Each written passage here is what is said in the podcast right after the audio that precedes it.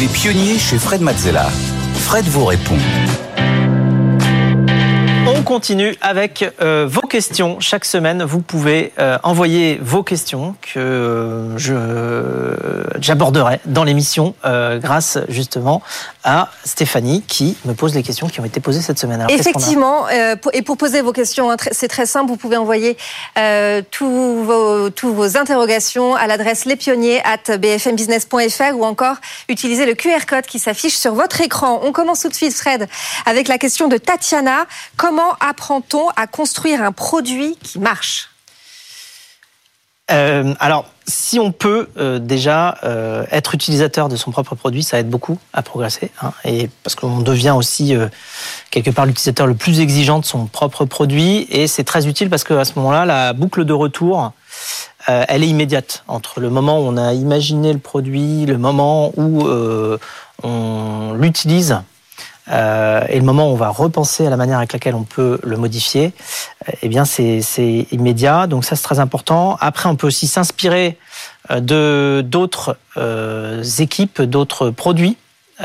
donc on peut aller regarder comment plein d'autres services fonctionnent. Il faut les décortiquer. Il ne faut pas justement les regarder uniquement d'un point de vue utilisateur, c'est bien, mais il faut aller regarder ce qui a pu déclencher l'envie chez les personnes qui ont construit ce produit-là de telle ou telle manière, euh, eh bien, euh, identifier ce qu'ils ont fait et pourquoi ils ont répondu à tel ou tel problème de telle ou telle manière.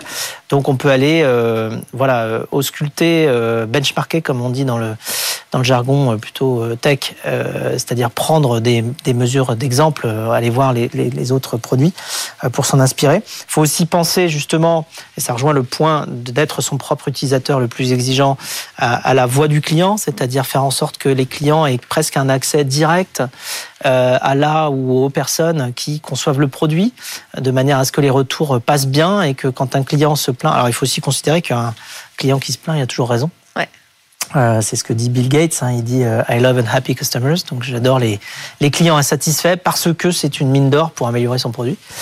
Euh, voilà. Et donc euh, on peut aussi aller écouter beaucoup beaucoup de, de, de, témoignages de gens qui ont construit des produits qui marchent. Hein. Aujourd'hui, il y a plein de mm. podcasts, plein de vidéos. Il faut aller les chercher. Il faut identifier les produits qui peuvent être un peu similaires aux siens et puis aller aller écouter ce que racontent les gens qui ont conçu ces produits-là. On passe à la question de Grégory. Quand on embauche ses premiers employés, euh, quelles sont les qualités indispensables à chercher chez un candidat? Il faut que la personne soit très motivée.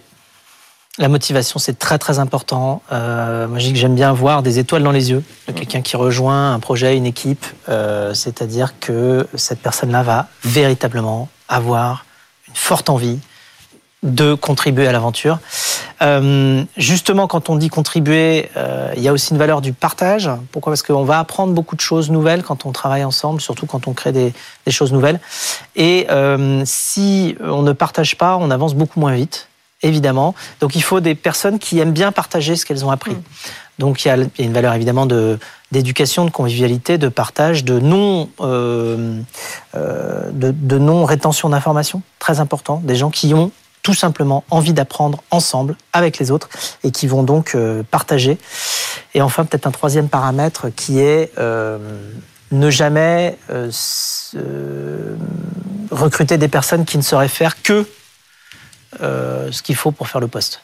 C'est-à-dire recruter des gens qui s'intéressent aussi à d'autres choses, qui savent faire d'autres choses, qui savent faire parfois beaucoup, beaucoup plus de choses, et même des choses différentes que le poste pour lequel euh, euh, eh bien, elle postule. La raison étant que euh, quand on est surtout dans une petite société, il y a plein plein de choses à faire. Euh, et donc, pas seulement une tâche bien précise dans une petite boîte, mais plein de choses à élargir. Et puis en plus, quand la société va grandir, il y aura plein d'autres métiers qu'il faudra couvrir.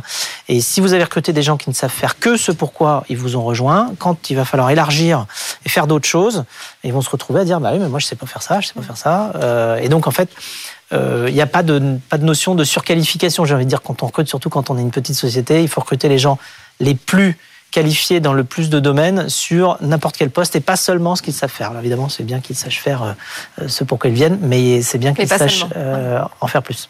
Merci beaucoup Fred pour tous euh, ces conseils à Grégory et à vous également. Hein. Vous le savez, vous pouvez tout nous envoyer par, euh, par mail à l'adresse lespionniers.bfmbusiness.fr. Fred, c'est fini pour euh, cette semaine. Oui, on donne rendez-vous la semaine prochaine. Ouais, week-end prochain. Voilà, vous pouvez nous suggérer, bah, déjà nous envoyer des questions, vous pouvez aussi nous suggérer des invités pour le tête-à-tête, et puis vous pouvez aussi venir candidater, vous le savez, pour le pitch.